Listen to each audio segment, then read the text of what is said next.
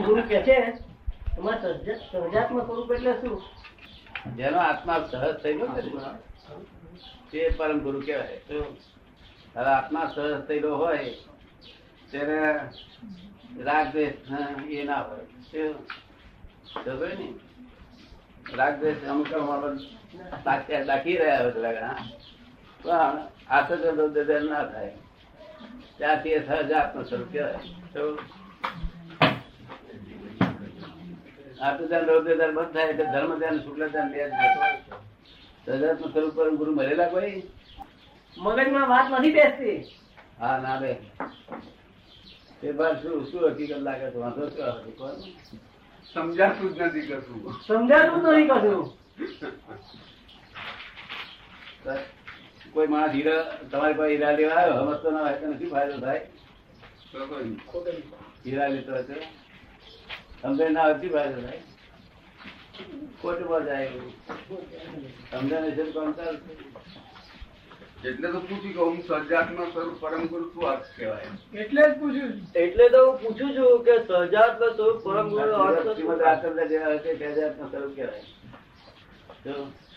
જેને કસાય ભાવ ના હોય જેને આ મંદ કસાય હોય કેવા?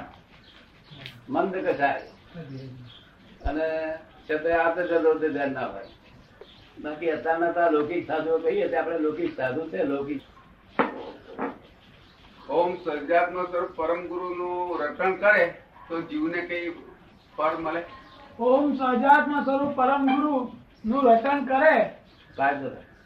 ફાયદો થાય. પણ સમજીને કરે તો શું ફાયદો જો શું ફાયદો થાય?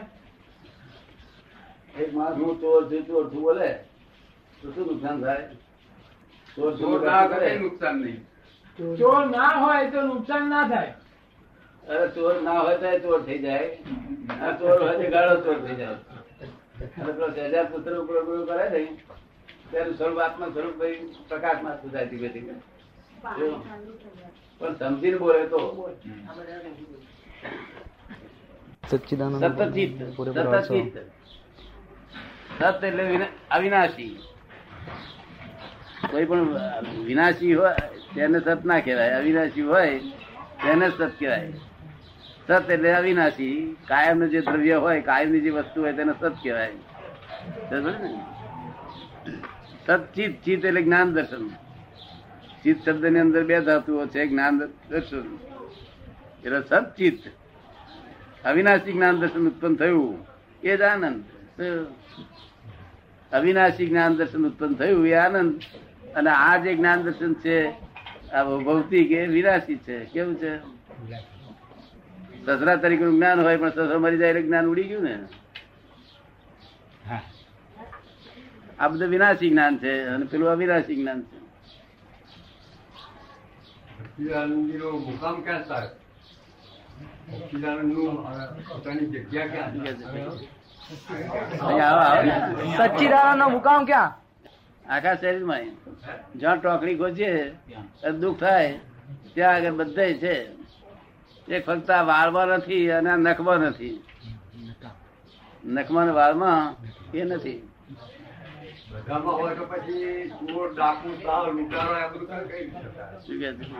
બધામાં હોય. તો ચોર લૂંટારો? બધામાં ભાઈ ચોર લૂંટારા ડાકુ બધા કઈ રીતે થતા હશે? બધામાં હોય તો ચોર લૂંટારા ડાકુ બધામાં? શું? સચ્ચિદાનંદ કઈ રીતે એ લોકોની અંદર એ લોકોમાં સચ્ચિદાનંદ કઈ દીધો બધા નામ સચ્ચિદાનંદ. ચોરમાં લૂંટારામાં બદમાશમાં ગાયમાં ભેંસમાં ગધેડામાં કૂતરામાં બધામાં સચ્ચિદાનંદ. પછી એમની બુદ્ધિ કેમ બગડી જાય?